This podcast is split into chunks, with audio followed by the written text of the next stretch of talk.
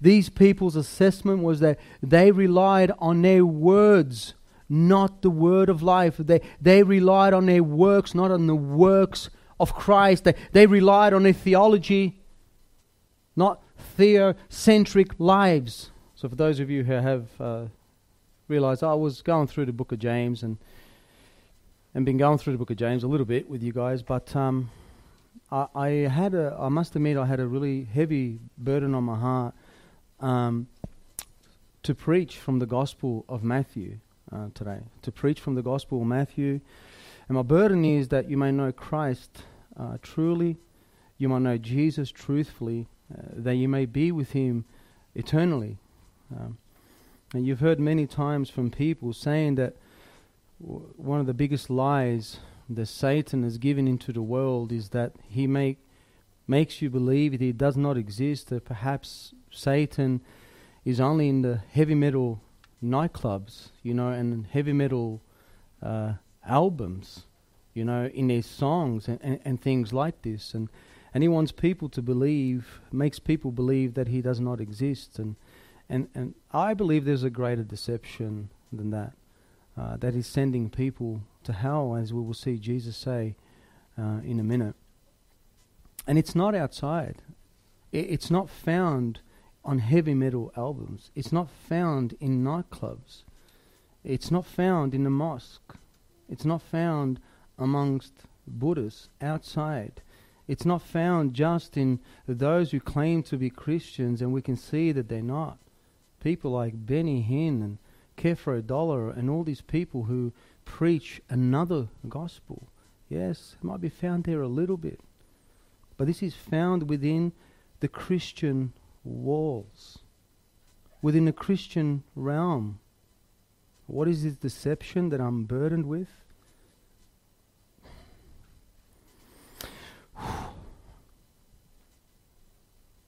that people think they're saved when they're not. And people think that they're Christians when they're not.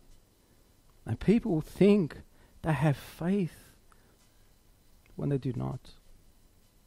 There is no talking of righteous living, no holy living. There is no sacrificial love, no service, no new directions, no new affections, no desires to follow Christ. There is no weeping over sin. There is no change of mind towards sin. There is no turning to God. There is no seeing yourself as Isaiah saw himself. When you face God, two things will happen.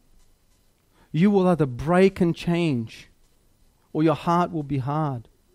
You cannot claim to know Christ and not be moved by that Christ. You say, but Ralph, I am born again. I say, Lord, I come to church. I do study. I respect Jesus. I know Jesus is Lord. I've been baptized. I come to youth. I did a prayer. I've just given offering. I study even with the elders. In actual fact, I go up to the elders and I show them what I've learned and challenge the elders. Are you saying that I can know all these things and, and I can come to church and I can lift up my hands and say, Praise Jesus, and not be saved, I'm here to tell you, my friends, I will not dare say that to you. But Jesus says that. I don't say that. Jesus said these very things. Jesus is in short ministry here on earth. He warned us about a lot of stuff about hypocrisy, Pharisees, blind leaders, people who think they know the truth, people who have little faith.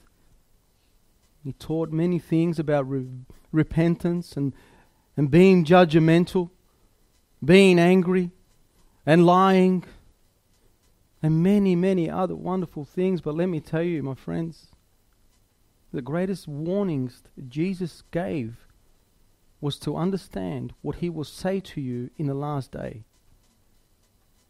And this is not a warning of rebuke only to keep you where you are. This is Jesus' loving rebuke for those who are alive. It's a, if you cannot see the passion and the love and the mercy of God in this, you will never understand Christ. If you have your Bibles, please turn to Matthew chapter 7. And these are words, and many people will rather never to read. Matthew 7, from verse 21, we read, Not everyone who says to me, Lord, Lord, will enter the kingdom of heaven, but he who does the will of my Father who is in heaven will enter. Many will say to me on that day, Lord, did we not prophesy in your name, and in your name cast out demons, and in your name perform many miracles? And then I will declare to them, I never knew you. Depart from me, you who practice lawlessness. Just I just before we move to that, we, we need to understand that this is you know, we hear many wonderful things, and we are so grateful to the Lord of great preachers from the past and even today. We have people like Paul Washer, John MacArthur, we have people like Steve Lawson from the past. We remember George Whitefield.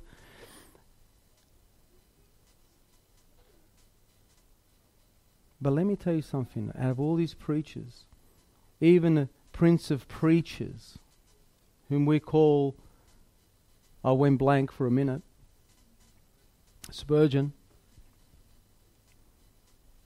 they don't come close to this preacher. And whatever sermons you've heard and said, I heard a great sermon, and you put it on Viber, it does not come close to this sermon. This is the greatest sermon ever preached from the greatest preacher who ever lived. And it is Jesus Christ.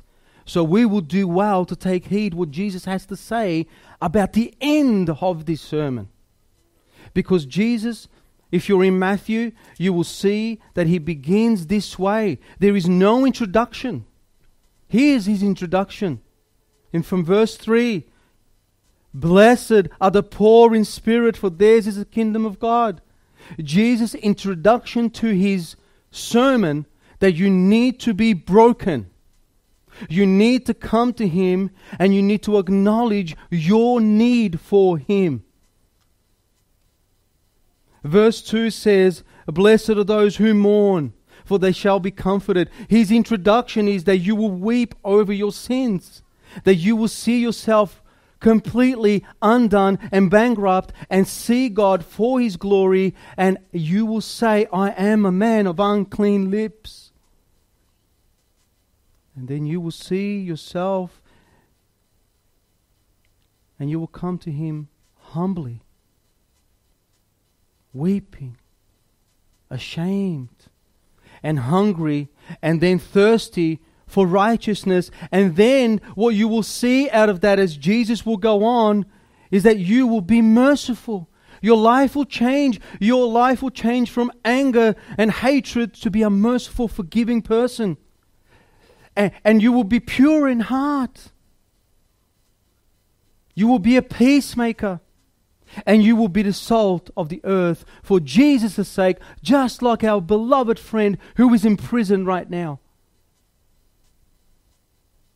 You know, what Jesus is saying to all these people in the greatest, greatest sermon ever preached, as he comes and he brings it to this wonderful application.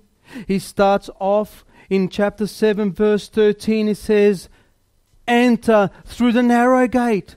Here it is. Here's the application. I'm beginning to give you the application. You must enter through one gate. You want to be my child, then you must enter through this gate.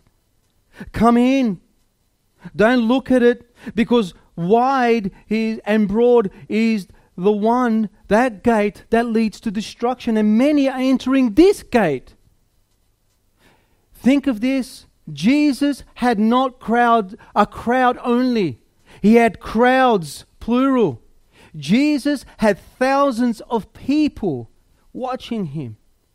Do not fool yourself when you watch these little Christian DVDs about Jesus that Koorong sells, that Jesus was humbly walking around and says, Blessed are the poor in spirit. He was not. If there was 50,000 people and he did not have a mic, Jesus was loud and he was stern so that the 50,000 person could hear him. We have a completely misunderstanding of when we read these words of Jesus. And he invites people. And why does he invite people? Invite people for he wants them to be saved. And then he goes on to explain that beware of these false prophets who come to you in sheep clothing. For inwardly they are ravenous wolves. And then he goes on to explain that you're going to know these people by their fruit. And now he brings everything from, from the prophets and, and from the teachers to the hearers, who are thousands and thousands of people listening to him. And he says, Not every one of you are going to enter the kingdom of God. I've got three things I want to share with you this morning. I've named this sermon Jesus' warning against false profession. Three things and perhaps an application. One, Jesus' assessment to those who profess him. Jesus' assessment. Two, we're going to look at the people's own assessment of themselves. And then we're going to see Jesus' verdict to their profession. And of course, the last one we will look at Jesus' grace. Jesus' grace. So look at verse 21 and 22a. Let me just break this down for you and help you to understand not everyone who says to me, Lord, Lord, will enter the kingdom of God. Verse 22 Many will say to me on that day, Who are these people? He is not talking to people who go to a heavy metal nightclub, right? He's not talking to Muslims.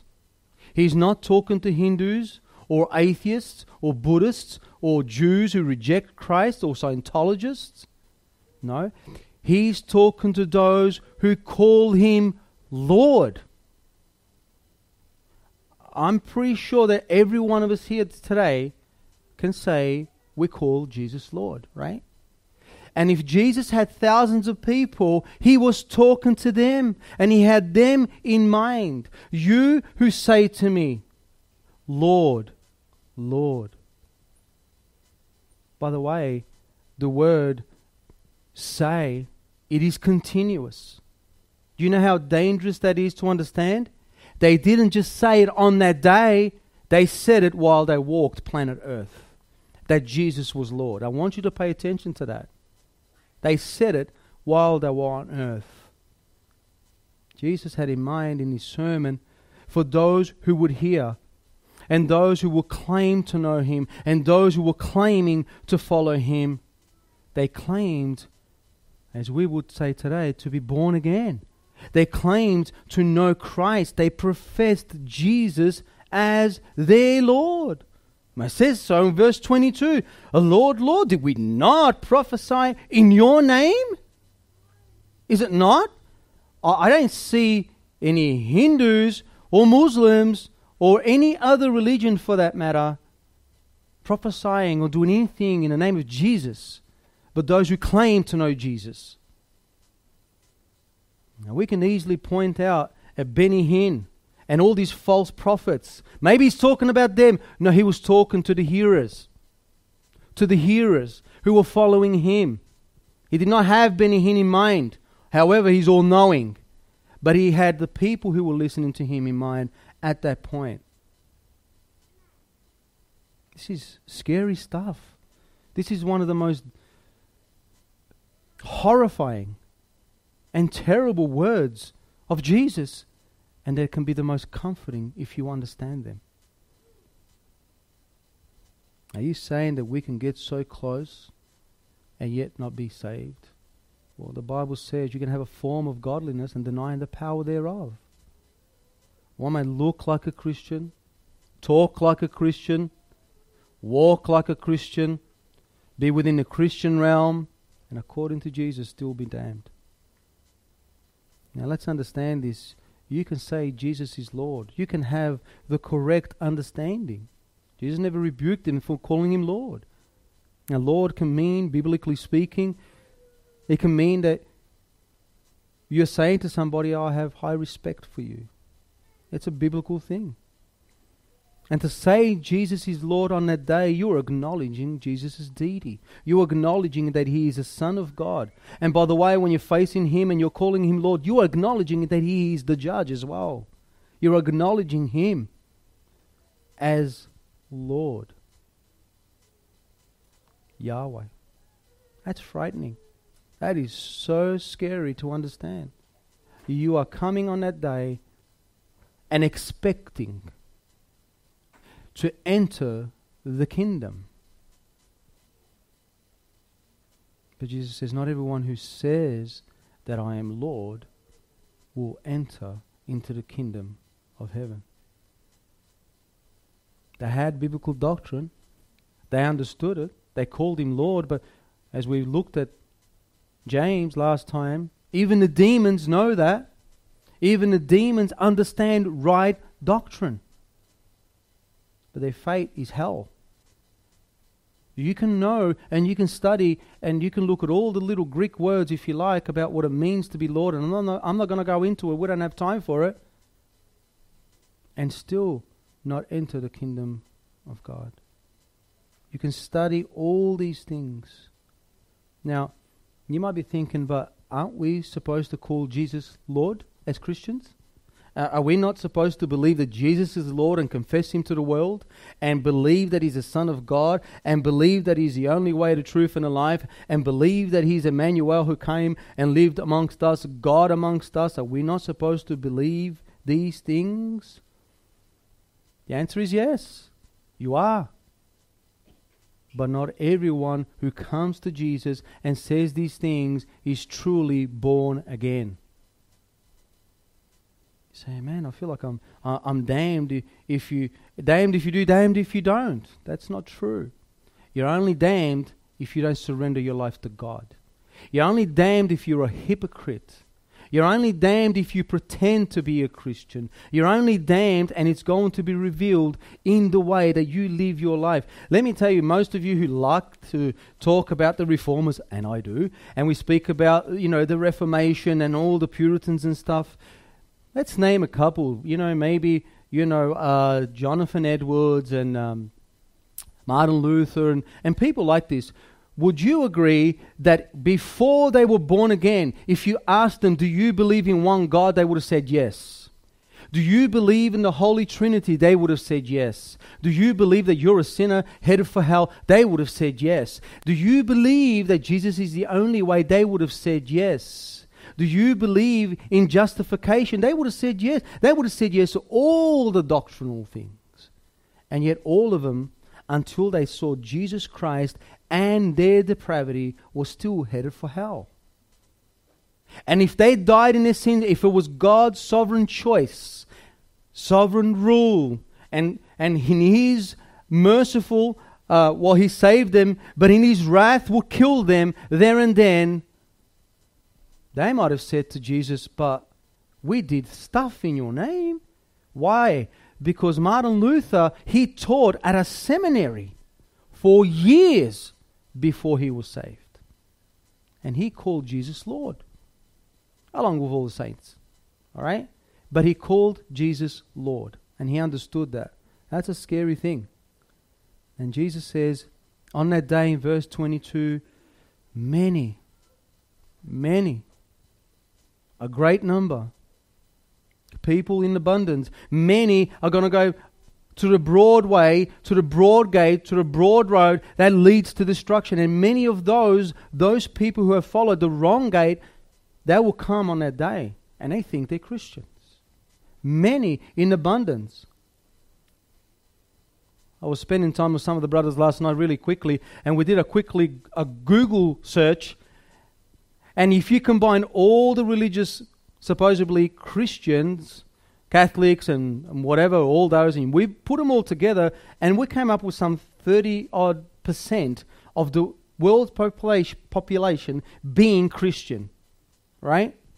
But out of them, we worked out somewhat that the evangelical Christians are some like 8%, and we rounded it off, being really nice, to 10%. Well, if Jesus is talking to the evangelical ones, who are those who actually are active in the things of God, because we're going to see that, and that's 10%. And if we take our, least, if Jesus says many, it has to be at least 50% that are gone, right? So we'll take out maybe another one or two. You've got only 3% of whoever claims to be a Christian will enter the kingdom of God. That is frightening, according to what Jesus is saying. And who are these people? It could be you. I don't know that. It could be me if we don't understand what the gospel says. It's not just a, a type of people, it's young, it's old, it is someone who is in the faith of one year, two years, three years, or 50 years. It's a, it's a woman or, or it's a man. It's a young woman or a young man. This is Jesus' assessment. And he's saying, Not all of you who bear my name on your lips whilst you are on earth, while you're here, will enter into the kingdom. And we will look at that, what it means. Only those who do the will of the Father later. That's the first point. That's a quick, brief assessment of Jesus that I could go on perhaps for one sermon on that alone. What Jesus' assessment is to people. Why do I stress this? Because it doesn't matter what you say. I am a Christian. You can say you're a Christian and have faith all day long. Jesus has to assess you on his terms. You come to Christ on His terms, not yours. You don't have faith in faith. You, you don't have hope in hope. You, you don't believe in yourself. Stop believing in yourself. That's a lie from the devil. Everything that is in man is wicked and sinful. And if you want to believe in yourself, then believe it. Because your heart is deceitful above all things and desperately sick. Who can know it?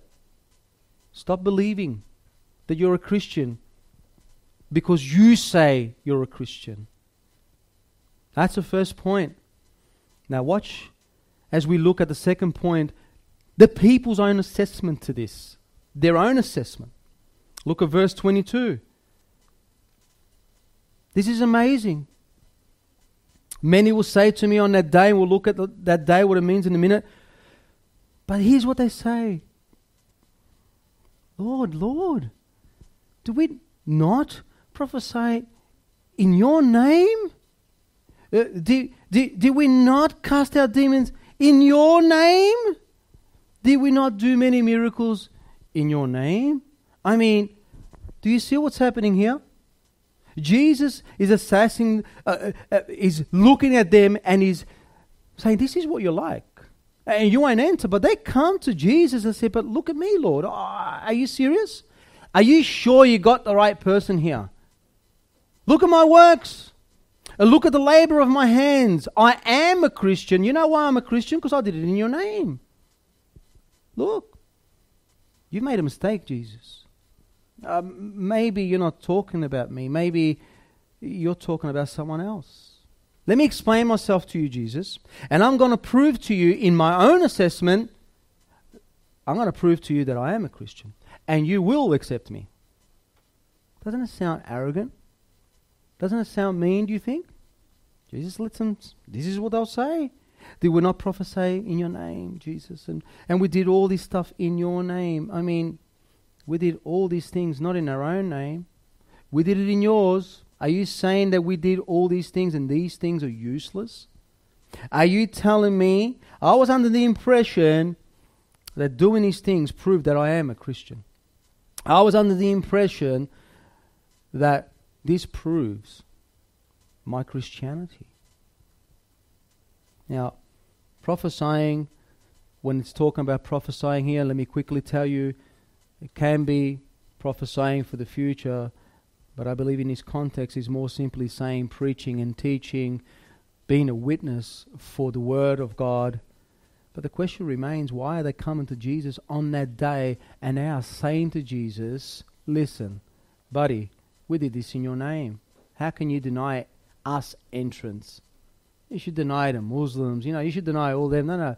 They're already, so if we figured out there's 30% Christians, really only, only 10% of evangelical Christians, well, we can say truthfully, right here, right now, then 90% right now of the human race is going to hell if Jesus came back. The whole 90% of them. Then out of that 10%, there's only a small portion of them that will enter. Well, we want to concentrate on those guys. We did all these things and all these miracles, but Jesus is not. He's not rebuking them for that. But as we'll see in a minute, he's rebuking them for practicing lawlessness. He's rebuking them for practicing lawlessness.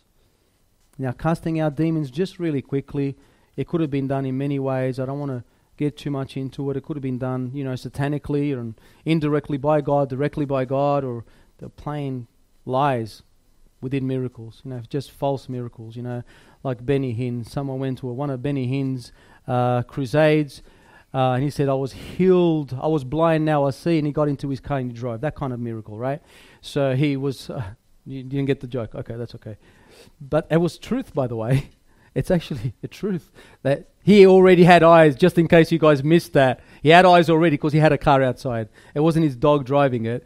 So it was a false miracle, okay? There was this pretend. So, but here's the thing though they're coming to Christ on their own account. They're coming to Jesus on their own works. They come they are delusioned that because they named the name Jesus, they were saved. They were saved. Yeah. You know, even the Lord, if you want to know about the miracles, by the way, just talking to one of you guys this week, can't remember who, but you know, when he sent out the 12 disciples, one of them was Judas, and he gave him the power to do miracles and wonders, you know. And, and, and the amazing thing about this is that what they are claiming is the very things that Jesus did himself while he walked on planet Earth, you know, um, cast out demons and, and, and all these things.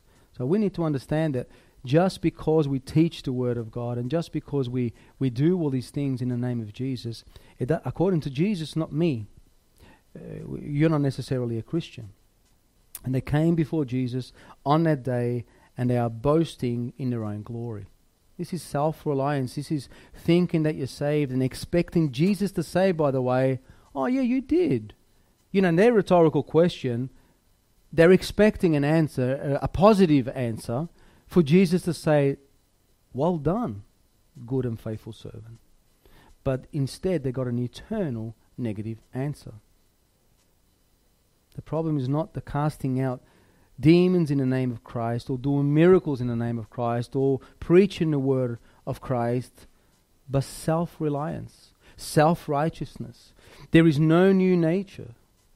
There is no new new desires.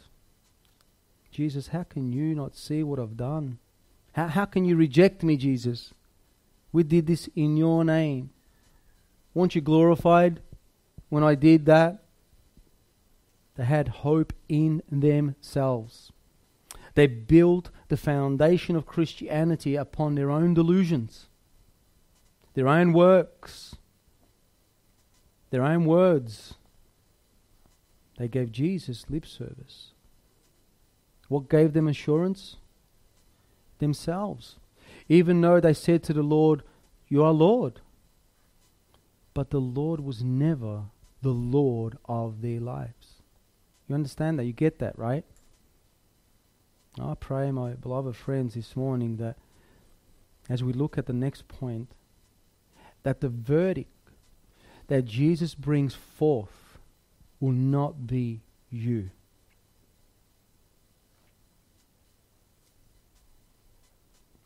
That you're not trying to earn the grace of God. That you're not sitting here week in, week out, understanding really good theological stuff from your elders, and you tick the box, and you enjoy the theological questions, the theological answers, and you even have a fellowship about theology, and you talk of all the words that mean this and that means that the active, the present, the passive, the aorist tense, and all those wonderful Greek words. And your heart is never moved for Christ. You walk in cold, you get a fuzzy feeling from the word, and you walk out cold. And for the rest of the week, uh, you need to put blankets on to keep you warm rather than Christ. That's their own assessment of themselves. It's not Jesus's, it's their own assessment. Well, here's what Jesus is going to say to them. Here's our third point. Here's what Jesus will say to them. Look at verse 22 again and we'll read it together. Many will say to me on that day, Lord, Lord, did we not prophesy in your name and in your name cast out demons and perform many miracles. And I will declare to them, I never knew you. Depart from me, you who practice lawlessness.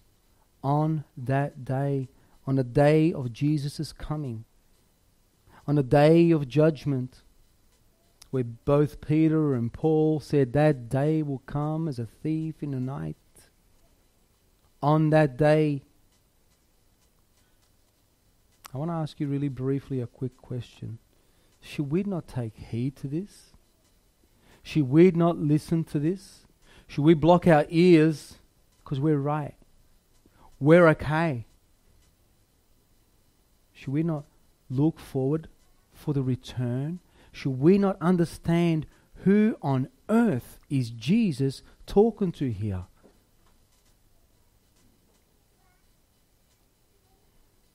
Jesus says that his return in Matthew 25 to 31, where all the nations will be gathered together to him.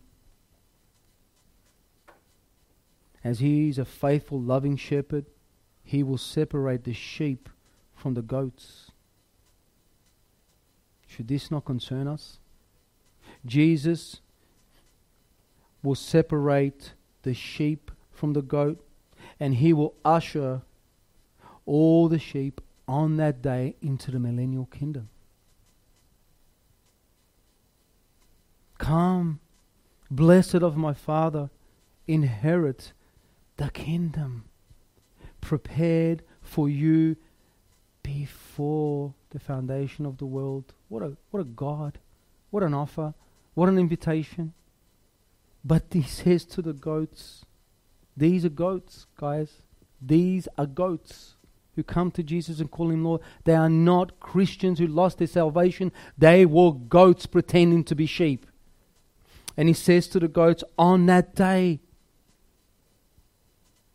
depart from me, accursed ones, into the eternal fire.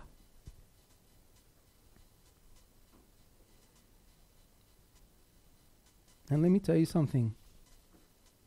If you read the scriptures carefully, and speaking to Brother Wes and, and Mark last night, those who hear the gospel and still pretend and play hypocrites, week in and week out, just say it's okay, I'm okay, I'm a Christian, they will suffer a greater condemnation for the rejection of the truth. These words mean absolutely nothing to God unless you are covered by the blood of the Lamb, unless His righteousness has been imputed to you, unless you have surrendered your life to Christ, unless you have a new nature, unless you have new passions and new desires, unless you have new directions and new paths, and the gate to heaven is Christ, and along the way you will suffer even death for Him, your words will send you straight to hell because they mean nothing. Shouldn't we be concerned about this? This is not a fairy tale.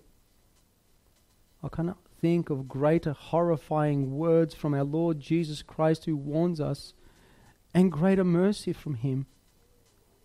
This is a merciful God. You don't want to die and then and then tell him, "Look at me. You want to get right with God today, not tomorrow." You don't wait. You don't wait when you hear God. You don't tell Jesus, "I'll give my life to you when I'm ready." You give your life to him when you meet him face to face in his word. When you hear it week in and week out. Don't go home and play the hypocrite and do everything else when you go home, and Christ is only on your lips on Sundays. Perhaps Tuesday when you come to Bible studies, because you know that's what Christians do. But your life does not match what you say. On that day, he says, Many will come to me, and I will, I will declare to them, Get away from me, you who practice lawlessness. It is a lifestyle of denying the power of God in your life, and you are living a sinful life. You're a Christian only around Christians, but you've got no problem living the same as the world. You practice lawlessness. They know Jesus, but they deny him by their acts. They know him, but they deny him in their lives. They know Jesus, but their hearts are far from him. This is what Jesus is saying. They know him as Lord, they acknowledge him as Lord, they call him Lord, but they continue in a lifestyle of sin, practicing lawlessness. They know Jesus, they know who He is. He's Lord, He's Master, and they can explain it to you even from the Bible. And yet they live as if there is no law in their life. They believe and they're convinced in their own mind that He is the way and He is the truth. But in their lives, they make their own way in their own truths. They believe that Jesus is King and He will come and He will rule and reign. And they believe that wholeheartedly on a Sunday. But Monday to Saturday, you live for the devil and you live in his kingdom. You may know doctrine and have compelling arguments, but your heart is not moved for Christ. Do you understand that? Your heart is not moved to live for Christ. At best, you have goosebumps and you get moved and go, Oh, Ralph was crying. What a great sermon. I don't care about that. May God burn my tears to hell that you will hear Him and not only Him.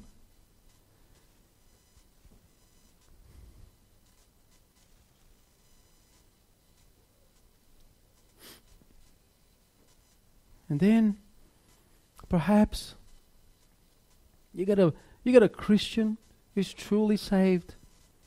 And he comes up to you. He says, I'm concerned for you, brother or sister. I don't know, are you okay? Your life doesn't seem to match your profession. They put their guards up and they call you a legalist. Who are you to judge me?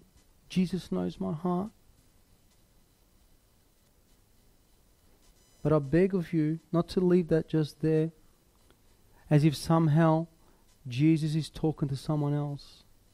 As if somehow Saving Grace Bible Church, doctrinally driven and Christ driven, cannot have people like that here.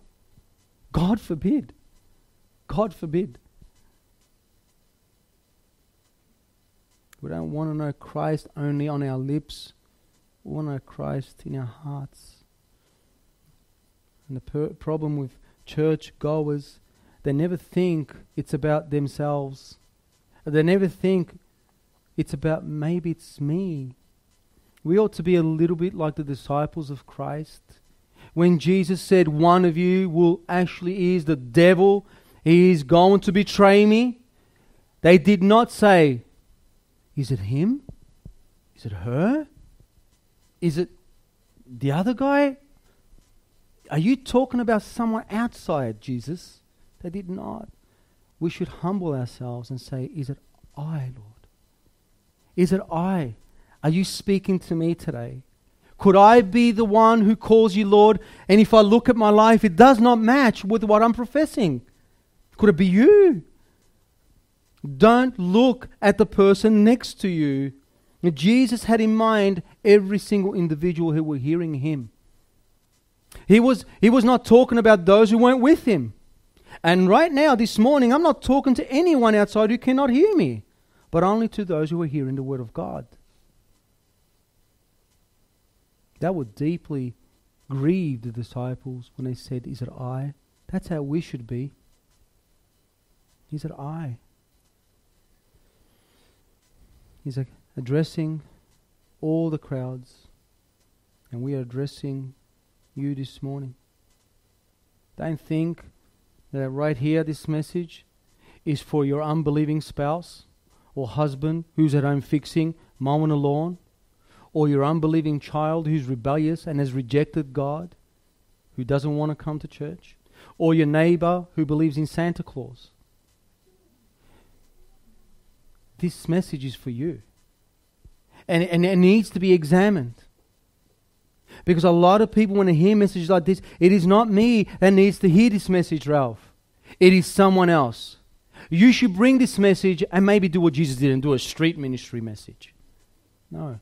Jesus was talking to people who were following him and claimed him as Lord at that time. He's talking to us, those who follow him. And then he says, On that day, I will declare to them, I never knew you. All the profession in the world, from countless professed Christian, will not save one of them if Jesus says, I never knew you. You can say you know Jesus, but unless you are born of Christ, unless there is a deep relationship with Christ, by the way, the word there in Greek, knew you, speaks of a relational knowing as if in a marriage. Unless you are married in complete union to Christ, you do not belong to Christ. I briefly did this with the youth this week to understand what it means to give your whole life completely to Jesus. And I said, if I only said to my wife at the marriage time, I will give myself 90% to you, will she have married me? The answer is no. I will give 98% to you, but just give me 2% for someone else. She will say, No, listen, my beloved wife, I'm about to marry you. You have to give me 0.2% for someone else. And the answer of a sinful woman like my wife, who's been redeemed by God, let me just add that too. She said, No, I would not have married you on that day. This talks about knowing Christ in a deep, relational way when you have completely surrendered your life to Jesus Christ. Turn to Luke for a minute. I want to I want to just expound on what Jesus means when he says, "Get away from me." Luke 13, please. Just turn to Luke 13 from from verse 24.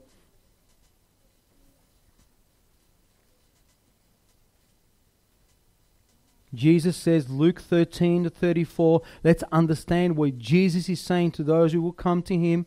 He says, Strive to enter through the narrow gate, for many, I will tell you, will seek to enter and will not be able. Once the head of the house gets up and shuts the door, uh, you begin to stand outside and knock on the door, saying, Lord, open to us. Then he will answer and say to you, I do not know where you are from. Then you will begin to say, We ate and drank in your presence. Do you see that? And you taught us in our streets. Do you see how close these people were to Christ? And he says, I will tell you, I do not know where you are from. Depart from me, all you evildoers, in a place where there will be weeping and gnashing of teeth when you see Abraham and Isaac and Jacob and the prophets in the kingdom of God, but you yourself will be thrown out. This is frightening. We want to be sure that we will stand right before God. There is no greater terror than to fall into the hands of God and not be right with Him. These people's assessment was that they relied on their words, not the word of life. They, they relied on their works, not on the works of Christ. They, they relied on their theology, not theocentric lives. And Jesus says, Get away from me. It is scary. You must give your life to God. You must surrender your life to God. And now that brings me to a, a bit of an application. I don't even know what time it is. Don't tell me. If there's no windows, you can't fall out. I think you, you know the, the scripture, guys, yeah? All right. Let me leave you and seeing the grace of God. Because Jesus is not giving this message for one reason only that you may repent. The message of Christ is good news. it's not bad news. The bad news is is when you think you have the good news when you don't actually possess it. Look at verse 21 again. Not everyone who says to me, Lord, Lord, will enter the kingdom of heaven but he's the one who enters the kingdom of heaven, the one who does the will of my Father who is in heaven. The one who does the will of my Father who is in heaven. Do you see the reason why those who would come to him were denied access to the kingdom? The people only said, Lord, Lord, but they never did the will of the Father. They never walked in obedience. There was never a true heart conversion. They said, We follow you, but we're not going to commit to you. I, I love you, Jesus, but you know, there are other things I need to do first. You know, let me go and bury my father, build a field, feed the cows.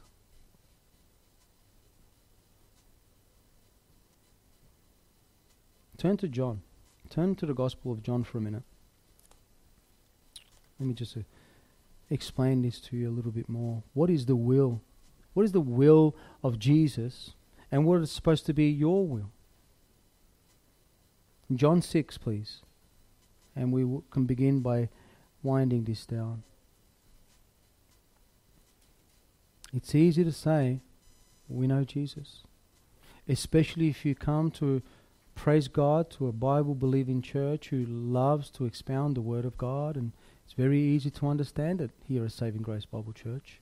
I really truly believe that. I believe that you can really know wonderful truth from here. I'm thankful so much for the growth that God is growing in our brother Sam, that week in faithfully he comes and faithfully preaches the Word of God. But that's all he's doing, and that's all I'm doing is preaching and teaching and pleading. Here's, turn to 6 from verse 37 and listen to what Jesus says, chapter 6, 37. All that the Father gives me will come to me. Do you see that?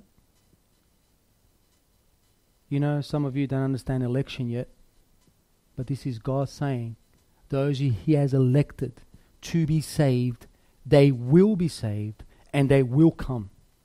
They will surrender their lives to God and they will have a new heart and they will have a new change. And then he says, And the one who comes to me, I will certainly not cast out. Isn't it wonderful? he will not cast you out. He invites you to come, and your salvation is sealed because God is the one who elects with his gracious love. I will not cast you out. What's the comparison? To those who are not his, I will cast you out into hell.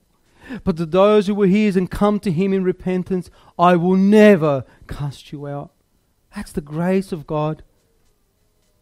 For I have come down from heaven not to do my own will, but the will of Him who sent me. What is the will of Jesus that the Father sent Him to do?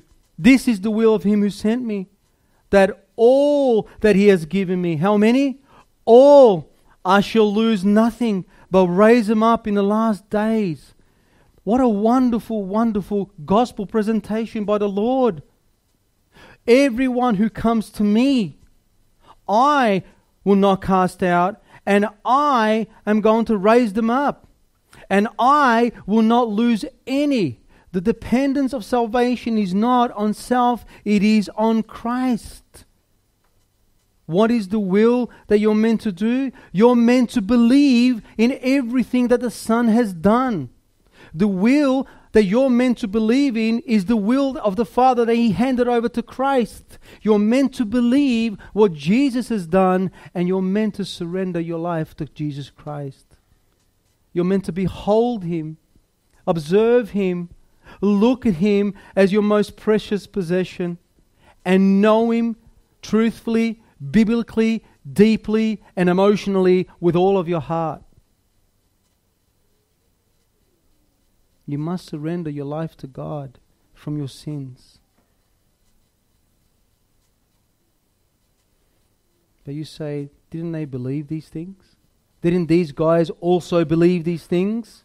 If you ask them while they were on earth, do you believe that Jesus is divine? These people who faced Jesus would have said yes. Yes to all your questions. The problem is they acknowledged Christ, but they never surrendered their life to Him. They acknowledged Him, but never trusted Him to be their personal Lord and Savior. They acknowledged Him that He was a Savior, but not theirs. They acknowledged themselves as sinners. But they were saved by their own self righteousness. You say, How, how do I know? How, how do I know, Rolf? Well, do you know that you're a sinner before God? You're a depraved sinner.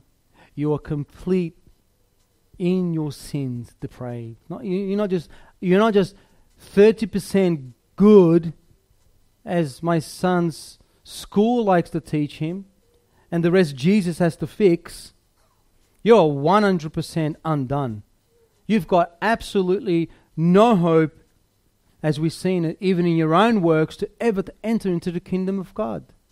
You need to come to Jesus, as Jesus said at the beginning of this sermon, begging Him to save you. How do I know if I'm saved? Here's how you can tell. Do you love Jesus Christ? Now, what I mean by love is not I love Jesus, but you know what? For the rest of the week, I prostitute myself to every idol there is. Because you try to do that with your own wife. I love you, but I'll be back on Sunday. And for the other days, you live with someone else. That is not what love means. It means you're completely giving your life to that love, and it will be manifested in your life. Is your commitment to Christ like the jealousy of commitment between husband and wife. Do you love him for who he is, or do you just like the notion of Jesus? I just I like Jesus. You know, Jesus is not that unlikable. He's likable. Won't crowds following Jesus? They, they, they didn't follow Jesus because he was unlikable. It was obviously something about him that they liked. Whether the miracles and the feeding and all the rest of it, there was something there. But not all of them went into the kingdom of heaven. Have you then surrendered your life to Christ and said, Lord, here I am. Take over my life. What will happen to you if you do that? Your desires will change. Your desires will change for Christ. Your selfish life will become selfless for Christ. Your life will change because of Christ. Your thinking will begin to be like Christ. Your attitude will become like Christ. Your speech will develop to be like Christ. You will have a new heart. and new desires and new passions and new affections and new emotions. Everything is new for Christ and for Him alone. But I want to ask you then if Jesus were to look at you right now, what will you say to Him? What will you say to Him? I'm going to enter into your kingdom because of what? So I'll tell you in your name, but let me remind you, they said exactly the same thing. If your life is not changed, then you haven't met Christ yet. You know Him, you respect Him, you can even say you love Him from a distance. If you're not moved to holy living, if you're not moved by His Word to live a life for Him, you have not met Him yet. You know of Him in your head. Your heart is still in need of change. Jesus says at the end of this sermon, verse 24, Therefore, therefore, everyone who hears these words of mine, not just what I said, but the whole sermon that Jesus preached. And what does he do? He acts up on them, may be compared to a wise man who built his house on the rock. You can't just hear the words of God and not act, and not move, and not be moved. Let me quickly sh- show you from, and then we'll finish here. And I'll give you a quick application for you, brothers and sisters. Matthew 25, just to show you on that day what Christians will actually say to Jesus in comparison what these guys will say. Matthew 25 from verse 35 34 listen to this then the king will say to those on the right come once again inviting them to the to the eternal kingdom to the millennial reign you who are blessed of my father inherit the kingdom prepared for you from the foundation of the world. And listen to what Jesus says. Pay attention to what a believer would do in their lives. Okay? Just some of the stuff that Jesus says. I was hungry, and you gave me something to eat. I was thirsty, and you gave me something to drink. I was a stranger, and you invited me in. Naked, and you clothed me. I was sick, and you visited me. I was in prison, and you came to me. But then the righteous will say, Lord, when do we see you hungry and feed you and thirsty and give you something to drink?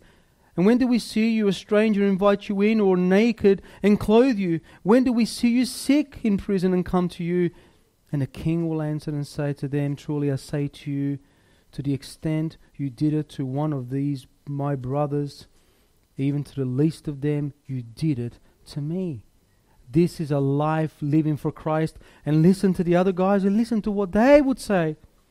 He will say to them, Depart from me, accursed ones, into the eternal fire, prepared for the devil and his angels. He says the same thing to them. I was hungry, but you gave me nothing to eat. I was thirsty, and you gave me nothing to drink. I was a stranger, and you did not invite me. Naked, and you did not clothe me. Sick in prison, and you did not visit me. Then they themselves will also answer the Lord, Did we when Lord, when did we see you hungry? When when did we see you thirsty or a stranger or sick or in prison and did not take care of you? They had absolutely no idea what Jesus was saying. Why? Because in their lives, all they cared about was themselves. There was no true nature, no true conversion, they said, Lord, Lord. They claimed him to be Lord. But in their lives, they lived like the devils. And they will go where the devil and the angels are. He will answer, Truly, truly I say to, truly I say to you, to the extent you did not do it to the least of these, you did not do it to me, and these will go away into eternal punishment, but the righteous into eternal life.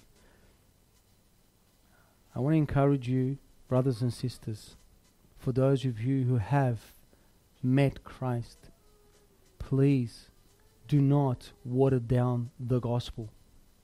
Jesus did not. Let's tell people for what the gospel is. I want to encourage you to preach. But for those of you, let's understand no matter how much good works you think you can do, it's only by grace that we are saved through faith and not of ourselves, but it is a gift of God, not a result of works. But those works come as a result of saving faith. I beg of you, don't think of anyone else outside of these walls. And think of yourself how God has challenged you, encouraged you, rebuked you, moved you to preach the gospel more, or perhaps really to acknowledge that you're not a Christian. Let's pray. Father, thank you, Lord, for, for your word. Your word is alive and active and sharper than any two edged sword. And I pray, Father, uh, that your word fell on good soil, Lord, on good ground. Lord, that it will bring forth fruit, fruit of righteousness, a fruit of repentance, Lord, that we will not become hypocrites and be complacent in our seats week in, week out, thinking that we are Christians, when indeed, Father, the rest of the week we live, Lord God, in the kingdom of darkness. There is no desire for the things of God only to make us feel good, only to, f- to tick in the box. We read the Bibles only as a as just a, a thing that Christians are supposed to do and yet we're not moved from a heart of worship and thankfulness to God. But Father, we thank you. We thank you that through this we have seen the, the grace of Jesus, that He will warn us, Lord God, to this very day. Our salvation is by faith alone in Christ alone. But Father, as we said many times, it does not come alone. It comes with all the wonders of God the fruit of love and peace and joy and a life, Lord, of walking righteously and holy in proclamation of the gospel. So thank you, Father.